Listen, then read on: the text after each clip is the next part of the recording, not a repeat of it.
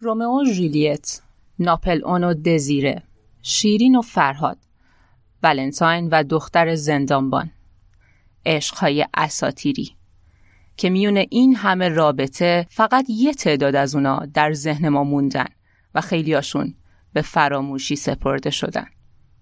از کجا متوجه میشیم عشق واقعی چه شکلیه؟ چرا بعضی ها به همدیگه هیچ حسی ندارن یا برعکس چی باعث میشه دوتا انسان بی ربط دلبسته هم بشن؟ و یه عالم سوالی که الان تو ذهن من و شما قطار شد.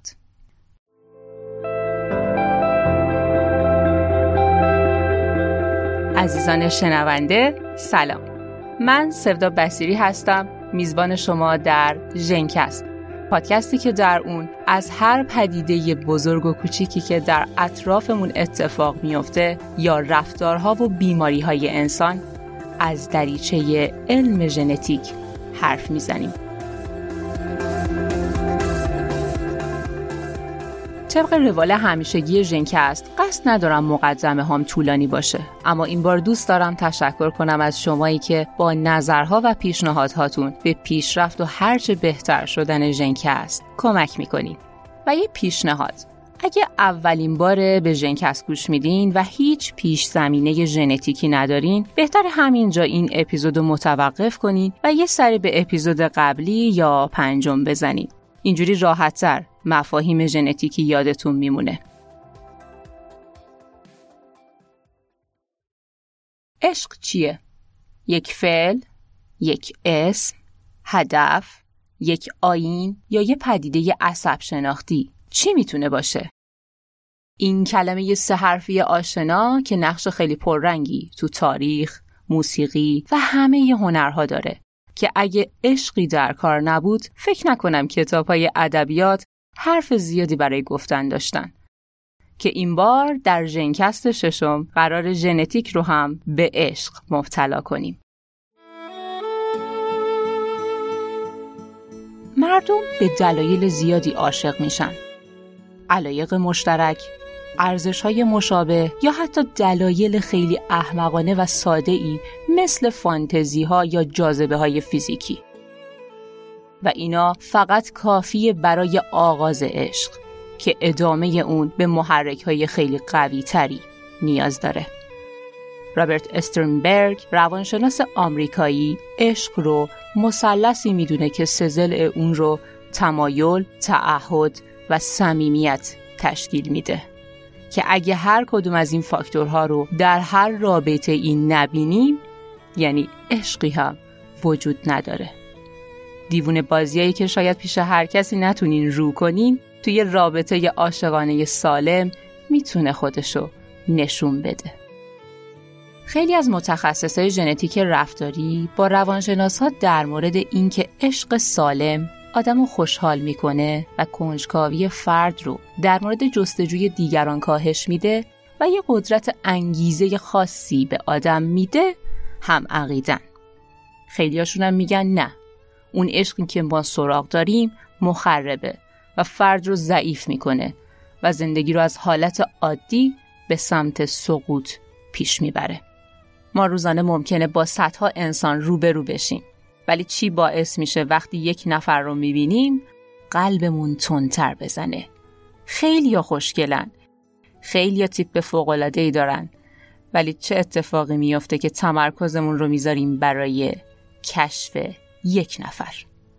عشق چه معجزه ای رو در بدن ما رقم می‌زنه که فقط از بودن در کنار یک نفر فارغ از جنسیتش فارغ از تفکراتش فارغ از هر خطکشی که برای روابط انسانی داریم حس قدرتی می‌گیریم که وصف ناپذیره.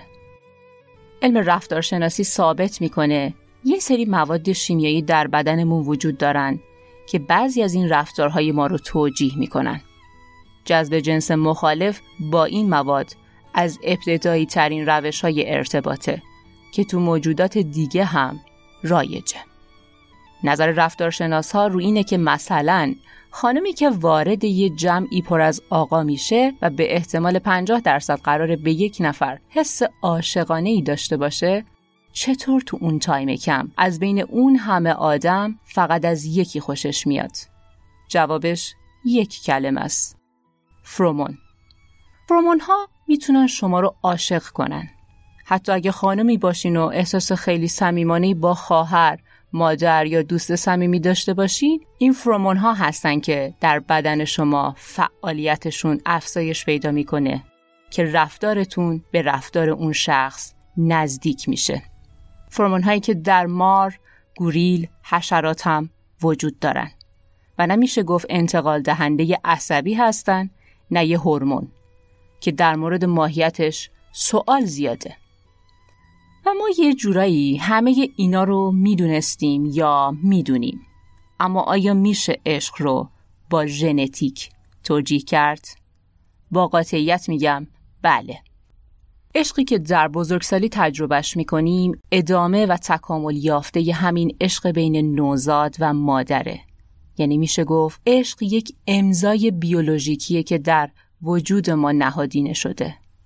تو زبان عشق مهمترین راه ارتباطی اکسیتاسینه.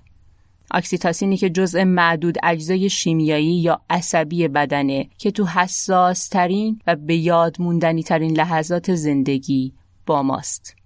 هورمونی که در حین زایمان و در هنگام شیردهی آزاد میشه. و مادر رو عاشق فرزند و فرزند رو وابسته مادر می‌کنه. در تجربه نگاه عاشقانه، بوسه، آغوش و هر چیزی که نشونه هایی از عشق رو در خودش تعریف می‌کنه رد پایی از اکسیتاسین رو میشه دنبال کرد. اکسیتاسین انقدر از لحظات عاشقانه که در جریان خوشحاله که دوپامین رو برای ادامه کار صدا می‌زنه میگه بیا و ببین که چه خبره.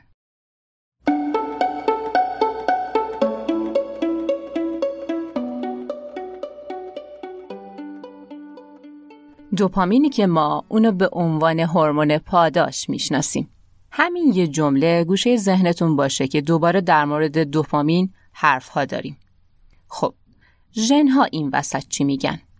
ما دقیقا یه ژن خاص برای عشق نداریم. یا مثلا ژن جذب. در واقع پروسه عشق رمانتیک یا دلباختگی نتیجه همکاری چند تا ژنه. از این طرف هم تا دلتون بخواد ژن نفرت بیتفاوتی یا ژنهایی که آدما رو نسبت به هم دل سرد می‌کنن وجود داره. ترشح یک اکسیتاسین با کیفیت با یک ژن تنظیم میشه. اسم ژن طوریه که شاید یادتون نمونه که زیاد هم مهم نیست. اما کارش چرا؟ اسم کاملش OXT آره مثلا می‌تونیم او صداش کنیم که اگه درست کارش رو انجام بده ترشح اکسیتاسین به موقع و فرستادن impulse های بجا رو روال عادی خودش کار می‌کنه. اما اگه یه کوچولو تغییر داشته باشه یعنی مثلا توالی های ژنتیکی متفاوتی ایجاد کنه که تغییرات خیلی ریز و جزئی تو دکوراسیون توالی های ژنی رخ بده این تغییر دکوراسیون ها به نام SNP شناخته میشن که ما تمامی تنوعی که بین گونه های ژنتیکی انسان ها می‌بینیم رو مدیون همین اسنیپا هستیم که در این صورت ورق برمیگرده. بنابراین زمانی که ژن او اسنیپ های مختلفی داشته باشه می‌تونه تو نگرش انسان مخصوصا خانم ها نسبت به عشق تاثیر بذاره. اکثرا هم تاثیرش منفیه یعنی منزوی ترش می‌کنه.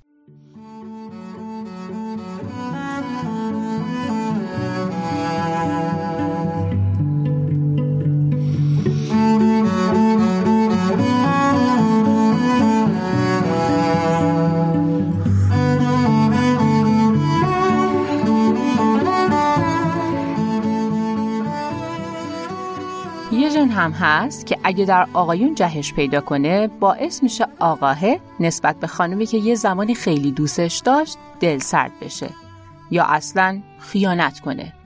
و اکثرا نارضایتی های زناشویی رو آقایونی که با این ژن مشکل دارن گزارش می‌کنن. مخفف این ژن ایویه ایوی گیرنده های عصبی مهمی رو کنترل می‌کنه. ایوی روی ترشح وازوپرسین تاثیر می‌ذاره. وازوپرسین و اکسیتاسین مثل همسایه های فضولی هستند که خیلی دوست دارن رو روابط اجتماعی به خصوص روابط عاشقانه ما دخالت کنن. غالبا هم تو این دخالت حالت صفر و صدی دارن. چون یه کار رو بد جور خراب می‌کنن که دیگه هیچ کمکی از کسی ساخته نیست یا همه چی خوش به حالمون میشه. راستی کار ایوی فقط اینا نیست. توانایی های موسیقیایی و اجرای رقص هماهنگ با این ژن تنظیم میشه.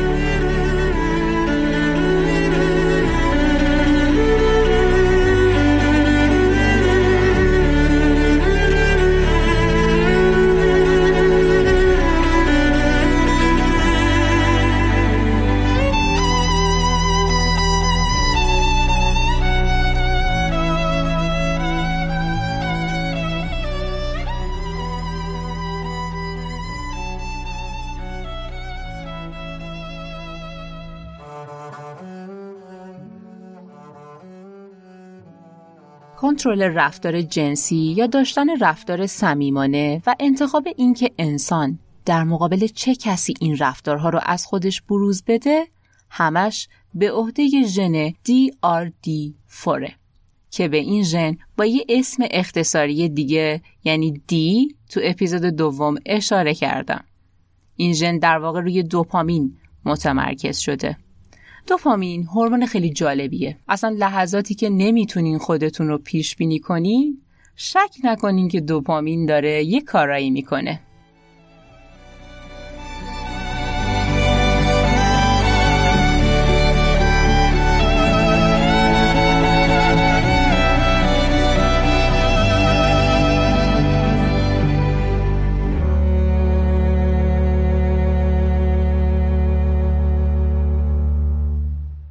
یه خبر بد از لحاظ بررسی های هورمونی، ژنتیکی و آزمایش های مغز و اعصاب اعتیاد شبیه ترین مسئله به عشق. وقتی ما یه وابستگی افراطی به یه ماده پیدا می کنیم یا معتاد میشیم روز به روز نیازمون بهش بیشتر میشه. دنیامون محدود و محدودتر میشه. حتی روابطمون، کارمون، و خیلی از ابعاد عاطفی و جانبی زندگیمون رو تحت تاثیر قرار میده و این اعتیاد زندگیمون رو کنترل می‌کنه و عشقی که رومانتیک و شعلهوره متاسفانه همین الگو رو داره. ژن مور که نمی‌ذاره شخص به خاطر یک نفر مثل فرهاد کوه بکنه یا برای رسیدن به فردی که یک دل نه صد دل عاشق شده دست به کارهای عجیب و غریب یا حتی احمقانه بزنه. که اگه مر دچار آسیب یا جهشی بشه یا به صورت غیرعادی به ارث برسه وابستگی افراطی گریه احساس پوچی و هر علامتی که یک عاشق وقت دوری از معشوق خودش نشون میده رو تجربه می‌کنه. مر تعدیل کننده احساسات و عواطف ماست. دیدین اونایی که تو بحران شکست عاطفی یا دوری از معشوق به سر می‌برن؟ اغلب به مواد مخدر الکل، سیگار یا یه سری مسائلی که می‌تونن همین الگوی اعتیاد رو داشته باشن رو میارن مثل پرخوری، پرنوشی، اعتیاد به بازی های کامپیوتری و عادات زشتی از این طیف که توجیهش همین مر و نحوه فعالیتشه. مسیر signaling و impulse های مغزی در فرد عاشق همپوشانی شگفت انگیزی با این مسیر در یک فرد معتاد به کوکائین و مخدرهایی از این دست داره.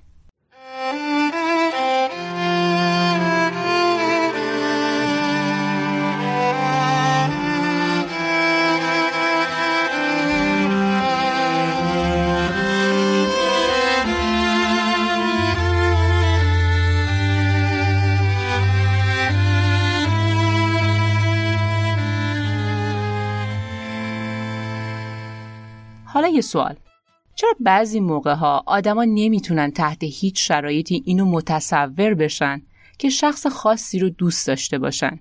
یعنی اگه بگی فلانی چقدر بهت میاد احساس می‌کنه داری باهاش شوخی می‌کنی یا حتی بهش توهین میشه. هیچ جوره تو ذهنش نمی‌تونه اونو عشق زندگیش تصور کنه که اغلب جوابی مشابه این در انتظارمونه. من اصلا بهش حسی ندارم.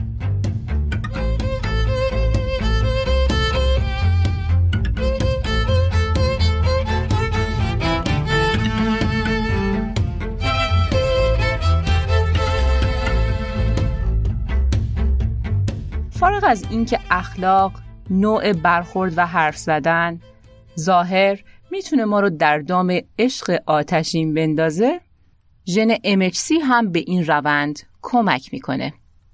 MHC یک ژن مهم تو روند تکامل سیستم ایمنی ماست. سیستم ایمنی همه ما این ژن رو بیچون و چرا داره.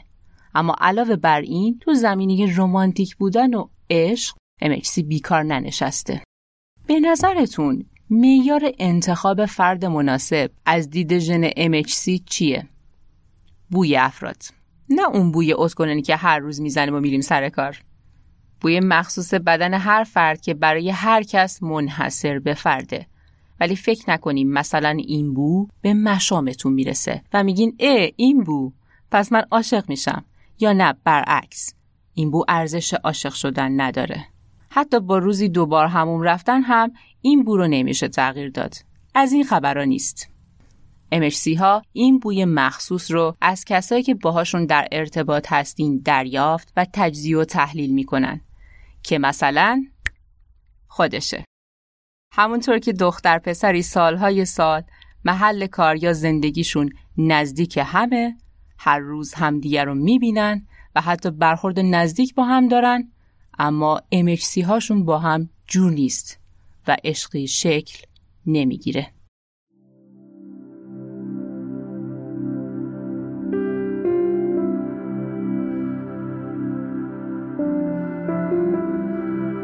ژنهای ما متوجه میشن ما داریم در دام عشق میافتیم. ها به هم میریزن. ترشحشون دچار نوسان میشه. وقتی مشترک مورد نظر رو می‌بینیم مغز دستور میده آکسیتاسین، آدرنالین و وازوپرسین فعالیتشون چند برابر بشه. قلب تندتر می‌زنه. آمیگدالای مغز فعال میشه و با هر لحظه دیدن شخص مورد نظر عاشق و عاشقتر میشیم. دوپامین خونمون به آسمون ها میره و غرق لذت میشیم. و اگه مور درست کار کنه ما عشق واقعی و سالم رو با تموم دیوونه بازیهاش تجربه می‌کنیم. این همه ژن، این همه واکنش شیمیایی. اما یه سوال مهم. اگه ژنها نخوان ما نمی‌تونیم عاشق بشیم؟ ژنتیک علم دموکراتیه. محیط و اپیژنتیک نمی‌ذارن همه چیز صفر و صد بشه. ممکنه ژنهای ما از یه شخصی خوششون نیاد. اما این ماییم که تصمیم گیرنده نهایی هستیم. و عشق یکی از غیرقابل پیش بینی ترین پدیده های جهانه.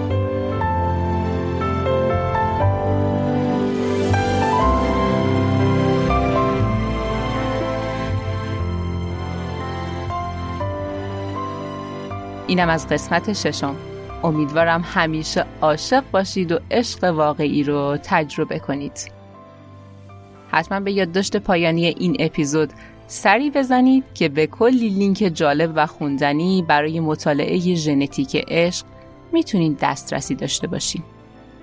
بهترین حمایت شما از ژنکست معرفی اون به دیگرانه. ژنکست رو از اینستاگرام، توییتر و تلگرام هم می‌تونید دنبال کنید تا به مطالب تکمیلی هر اپیزود هم دسترسی داشته باشین. و یه خسته نباشید گرم و صمیمی میگم به طراح کاور این اپیزود مریم صنعتی ایرانی.